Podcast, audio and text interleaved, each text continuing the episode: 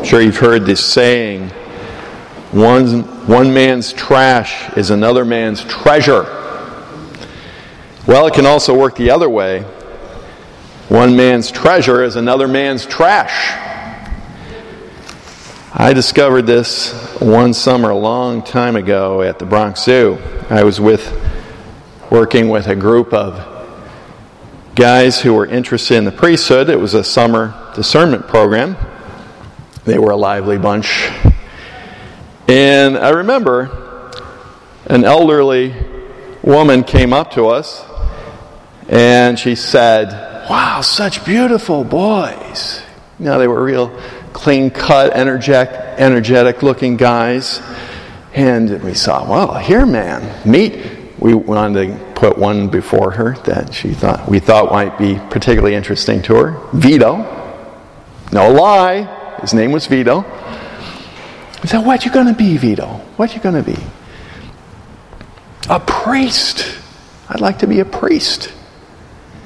Now we were expecting, you know, like a great pat on the back for that, right? And she looked at him, just shook her head, and said, What a waste. what a waste. That was a very deflating moment. Very deflating moment. A young guy thinking the priest, he was thinking of leaving everything to follow Christ, to sell everything, to buy the field with the buried treasure, to give it all away for the pearl of great price. And she's thinking, ah, Gosh, could make somebody a great husband. What a waste. Good heavens. Amazing. Half the battle of our spiritual lives is just recognizing the treasure. It's just seeing, figuring out what is the treasure God is putting in front of me. When we recognize the benefits of the treasure, we're more than willing to pay the cost. For instance, you treasure your relationships with others, they're very important to you. They bring you great benefit. You make sacrifices for others because you treasure them. I remember how hard my mom and dad worked to keep a roof over our head and, just as importantly, braces on our teeth. They made those sacrifices because they, they treasured us kids, the family God had blessed them with.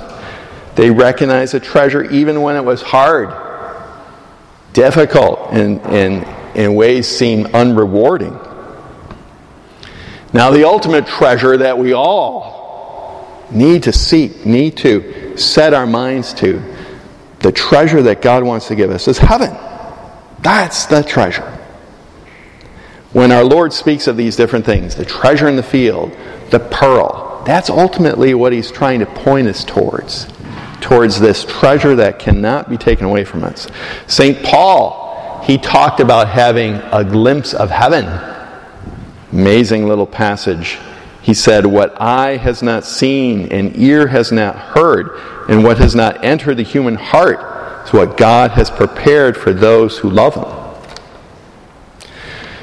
That's the treasure. We aspire to that. We work towards that. We pray for that. Every day we're trying to take a step towards that field to get that treasure. But there can be a lot of distractions along the way, aren't there? There are distractions, things that can derail us, that can put us off that path. Again, recognizing the treasure from the trash or even the less good is, is so important if we're not going to miss those spiritual opportunities. One story I remember that I really like because it kind of brings this out. It's the story of Jenny and her plastic necklace. She was a girl, five years old, and she went shopping with her mom. As they were looking around, they saw this necklace, imitation pearls, made of plastic. They cost about $4.95. Now, mom wanted her to, you know, learn something about value of things and money and all that. So when she said, Mom, please, will you give me those pearls? He said, Well, Jenny, why not work for it? Try earning them. And so that's what Jenny did. She went and worked so hard, you know, so that she could earn the money from her mom to buy those buy those pearls, those plastic pearl necklace. Vacuumed, cleaned, did everything. Okay? Finally she got it all together. Her mom bought the necklace. And when she got the necklace, she just absolutely cherished it. It was so great. It was looked great on her. She walked, went to school with him. She went around the house with him. It was just great. Then one night, her dad came into her bedroom, okay, and he would do that at night, usually read her a story, say prayers with her, and that sort of thing. And then one night he asked her, Jenny, do you love me? Oh, yes, Daddy, of course. I love you so much. Said, Well, will you give me your plastic pearl necklace? Oh, Daddy, I'll give you my Barbie doll with long hair instead. He kissed her, left. That's okay. She came in another night. Will you give me your plastic necklace? Oh, Daddy, I just love my necklace. Oh, don't worry, don't worry. Okay. okay. Finally, the third night, he comes in. Will you give me your plastic necklace? And then she's looking at him, you know, you know what's happening, right? Tears are coming down. She takes off her necklace. Daddy, these will look so good on you. Gives him the necklace. Said, Jenny, I love you so much. Thank you. I really appreciate it.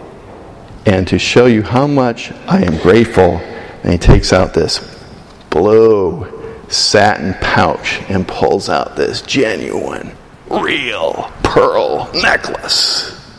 She looks at it. Oh, Daddy, thank you. Jenny, this is for you. And I love you too. I like that story because it's kind of like we don't recognize the plastic from the pearls. And we hold on to the plastic stuff. And God wants to give us pearls. God wants to give us the real treasure. So let's try to be wise. Let's try to recognize recognize the beautiful things he wants to give us. Let's recognize the treasure. Let's not hold on to the, the lesser goods or even the trash for that matter. God wants to bless us. He wants to bless us with these pearls of grace, with that treasure of eternal life. So let's open our hearts, our minds, our souls to Him so that we can receive His wonderful gifts.